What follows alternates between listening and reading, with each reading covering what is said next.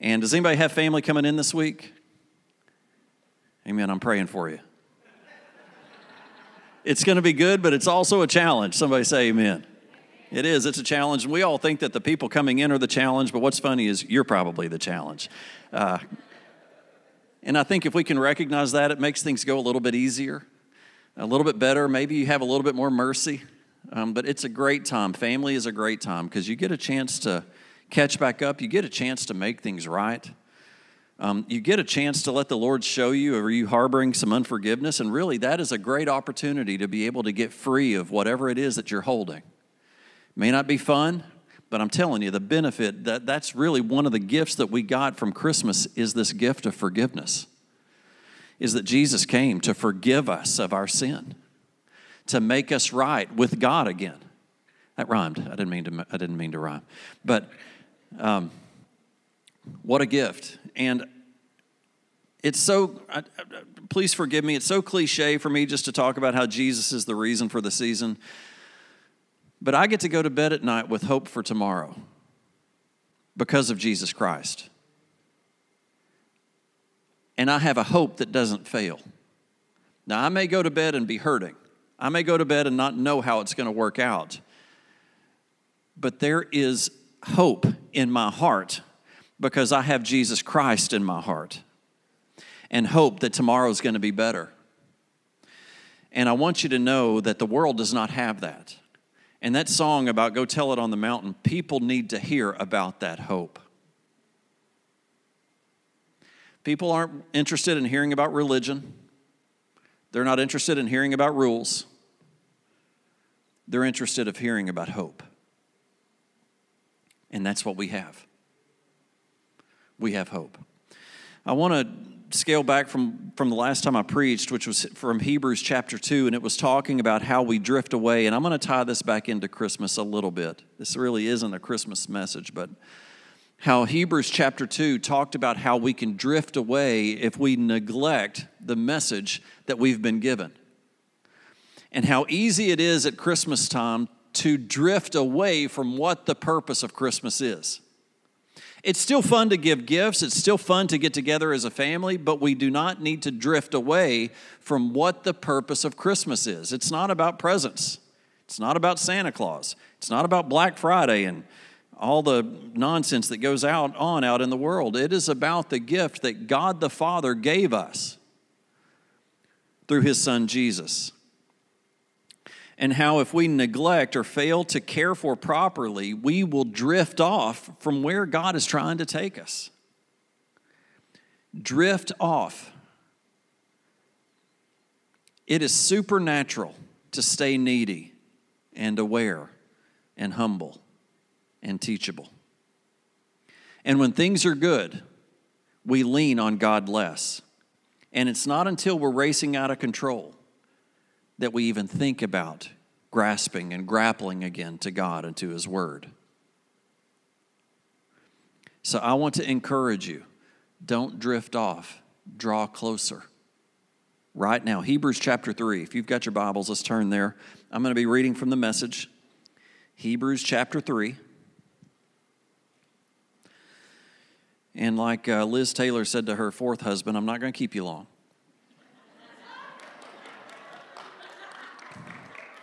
The intention today is to be brief and to get you home and get you cooking and enjoying. It is Christmas Eve, and you can see we've got a lot of people traveling. So thankful for you being here. Tonight at 8 o'clock, we're going to have a candlelight service. It's one of the sweetest services that we have. It will also be very brief. Um, more Christmas carols tonight, lighting of a candle, lighting our candles, um, and taking communion together uh, one last time for the year. So please come out, 8 o'clock tonight. Hebrews chapter 3.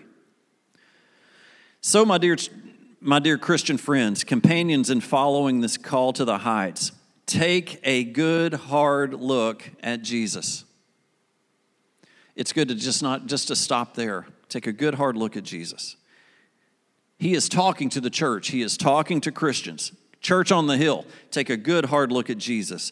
He is the centerpiece of everything we believe, faithful in everything God gave him to do. So, catch that. He is the centerpiece of everything we believe. Now, I'm not adding to Scripture, but I want you to consider adding a word to that. He is the centerpiece of everything we should believe. To assume that you do believe may not be accurate. You may come to church, you may have walked an aisle all your life, but genuine belief hasn't really taken root in you. That again is what he's saying, dear Christian friends. Take a good, hard look at Jesus. Why? Because we have a tendency of drifting our look away. Right? Next verse. Moses was also faithful, but Jesus gets far more honor. A builder is more valuable than a building any day. Every house has a builder, but the builder behind them all is God. Moses did a good job in God's house. Next verse. But it was all servant work, getting things ready for what was to come. Christ, as Son, is in charge of the house. Now, I can feel the Holy Spirit just leading right now as we're reading this. It says, Moses was also faithful, but Jesus gets far more honor. The builder is more valuable than a building any day. I see it so many times that the church gets more credit than God that what we're doing in the church is more important than your personal relationship to the Lord. And if you will reverse those and get your relationship with God right, church will look different. Why? Because you will be different. And because we will get lined up according to kingdom. God first, then church. God first, then family.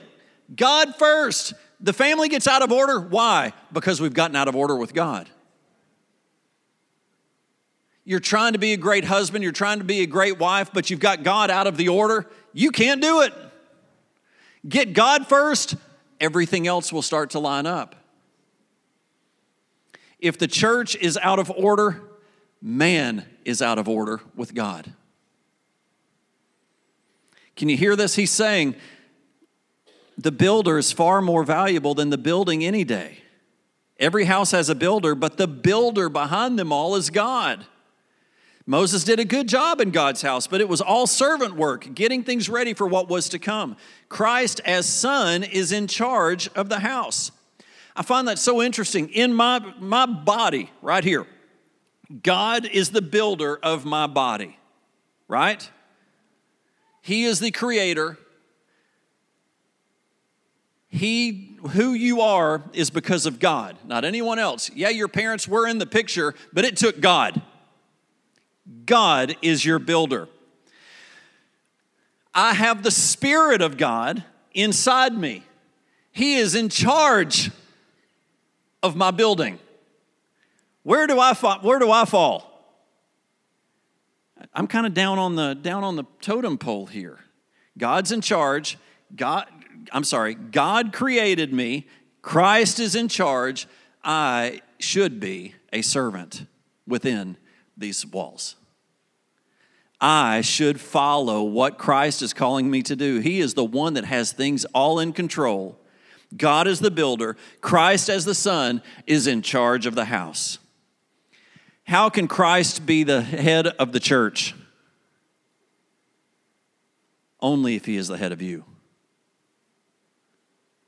Only if he is the head of you. If we do not get the personal part right, the church will not be right. Do you follow me? Jesus should be the centerpiece of you and your belief. If we're not being guided by the builder, if we're not being guided by the one who is in charge of the house, then I want to ask you a question. What is being built and by who? What is being built and by who? If it's not Jesus, then who is it? Verse 6. Now, if we can only if we can only keep a firm grip on this if we can only keep a firm grip on this bold confidence, we're the house. That's why the Holy Spirit says, Today, please listen, do not turn a deaf ear as in this bitter uprising. That time of that time of wilderness testing, even though they watched me at work for 40 years, your ancestors refused to let me do it my way. Over and over, they tried my patience, and I was provoked. Oh, so provoked. I said, They'll never keep their minds on God. They refuse to walk down my road. Exasperated, I vowed, They'll never get where they're going, never be able to sit down and rest. What, what, one thing that I've recognized as I've been studying Hebrews is one thing keeps being said. It keeps being said, don't turn a deaf ear. Don't turn a deaf ear. What can we do? We can turn completely from what's being said. We can turn completely from what is it, the spirit inside of us is telling us. Don't turn a deaf ear. I want you to consider this. Continue to return to the blueprints of your life. God, the Creator, has laid out for us the blueprints of where we are to go. Jesus is in charge of the building. It is His Word, it is His Spirit that should be guiding our decisions, that should be guiding our thoughts. That when an evil thought or a negative thought or a self loathing thought comes in, because they're going to come in, they are immediately warred against by His Word and by His Spirit. Can you see your victory being in the balance of you having His Word and His Spirit in you? Because if you don't, the Word and His Spirit is not in charge of you, something else is.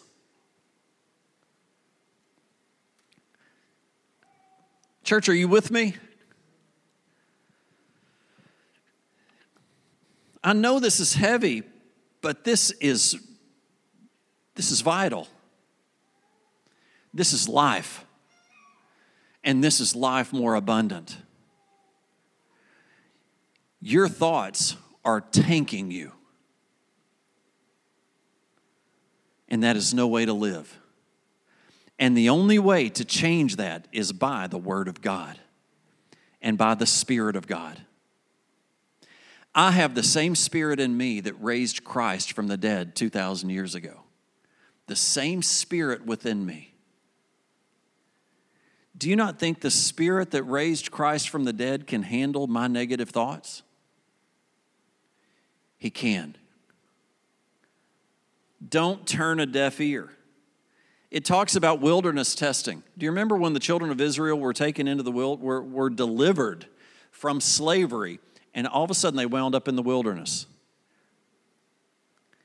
and they immediately started to waver. Why'd you bring us out here? Because there weren't enough graves in Egypt? Do you just bring us out all out here to die? While God was providing the sun and the cloud and the food and the water, and their shoes didn't wear out, their clothes didn't wear out, what did they need? They didn't have a need. God was providing. Jesus went into the wilderness. And here comes Satan. And Satan used the word of God, he just twisted it. And what, how did Jesus respond? Jesus responded with the word of God. We are going to be facing challenges within the wilderness but we must daily return to the blueprint of the Creator, allowing the Holy Spirit to guide us through that blueprint. God has given us. Can you imagine trying to build a house without blueprints? People, people sometimes try to fudge and miss some, miss some parts. And that's what we do here. We know a little bit of it, but we don't know it. We need to get this thing out, lay it out, and start to look at where we're supposed to go because God's given us direction.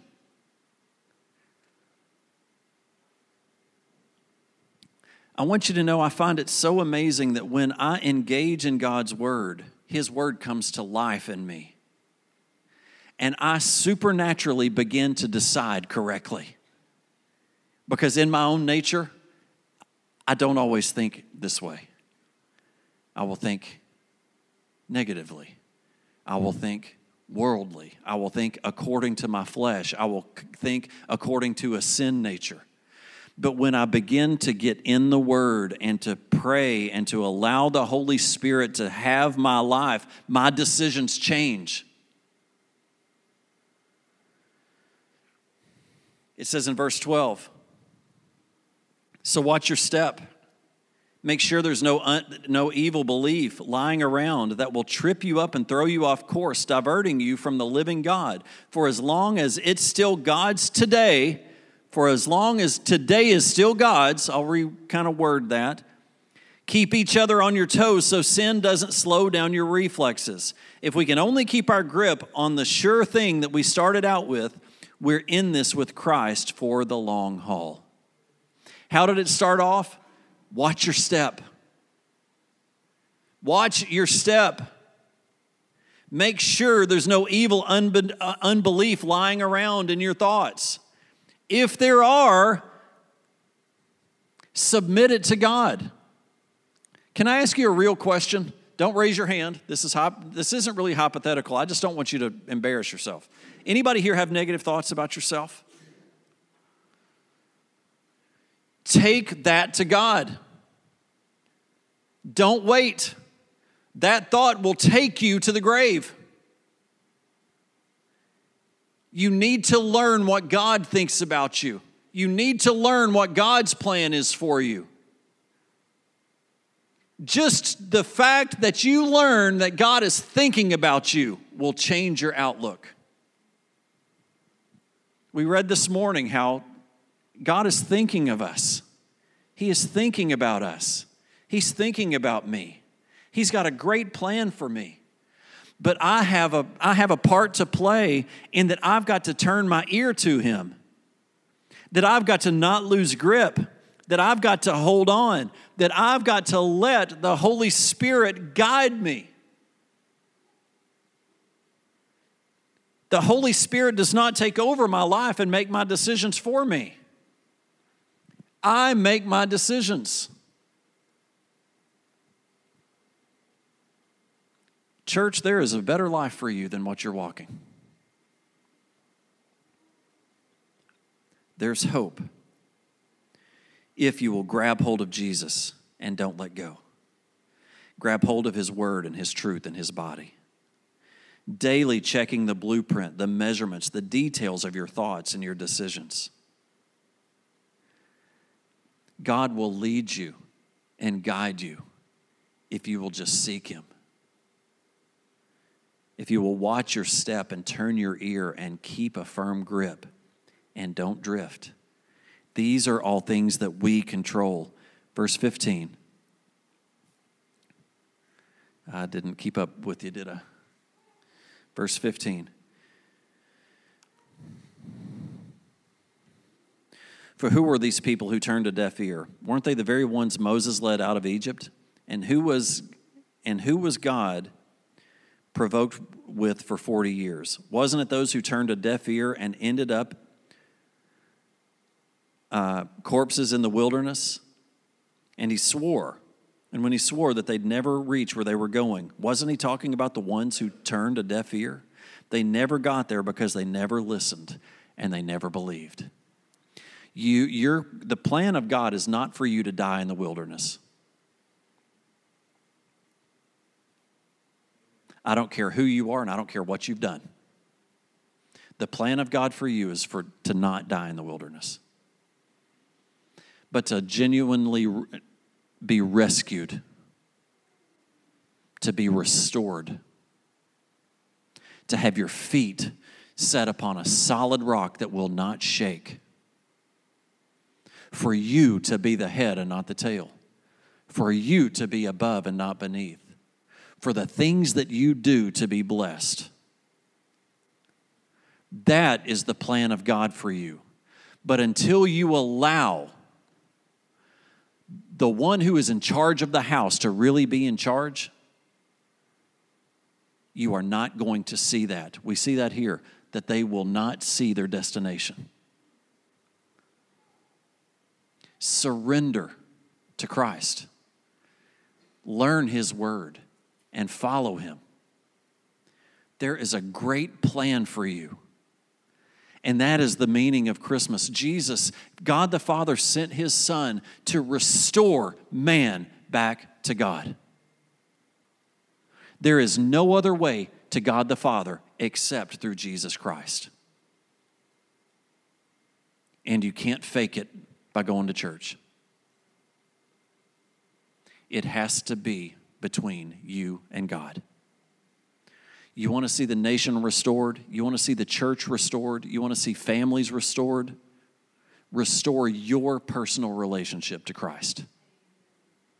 There is no other way. There is no other way. Pete, will you come up and play? Stay anchored in Christ. Those who place their focus off of Christ end up as corpses in the wilderness and they wind up there because they don't listen and they don't believe. Church on the Hill, this is your choice. This is your choice. Christ does not choose it for you. You must choose him. We all stand up with me?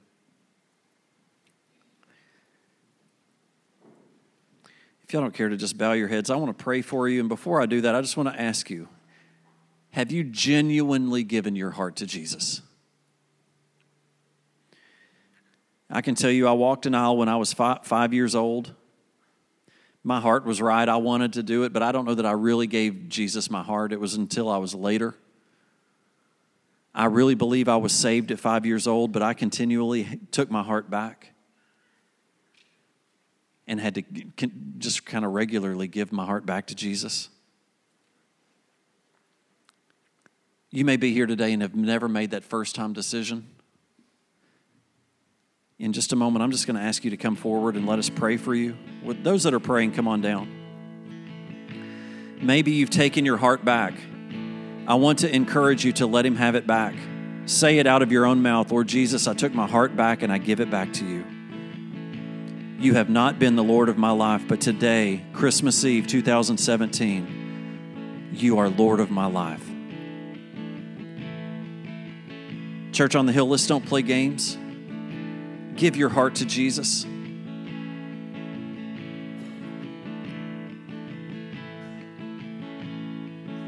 He is the way, the truth, and the life. And no one comes to the Father except through Him. Father God, I just pray this morning that we would turn our hearts to you I just give thanks to you today for sending your son Jesus. This day that we celebrate the birth of Jesus, the, the eve before the birth of Jesus. And that you sent your son to become fully human, to experience life just like we experience it. To walk through the challenges that we would walk through, that you overcome every challenge that we as a human could ever walk through but that Jesus, you died on a cross, sin free, to overcome death and to give us the power over sin. Sin no longer has a stronghold over our life because I have the Spirit of Jesus inside me who never sinned. And you have given us the power over death that even though these fleshly lives will die, we will live eternally with you, and that is the hope that I have in Christ Jesus. If you're here this morning and need to make that first time decision, I just encourage you just to come down here to the altar and let us pray for you. If you have a prayer need this morning of any of any kind, we want to pray for you this morning. I'm just so thankful for the hope that we have in Jesus. just open up the altars right now. In Jesus' name, amen.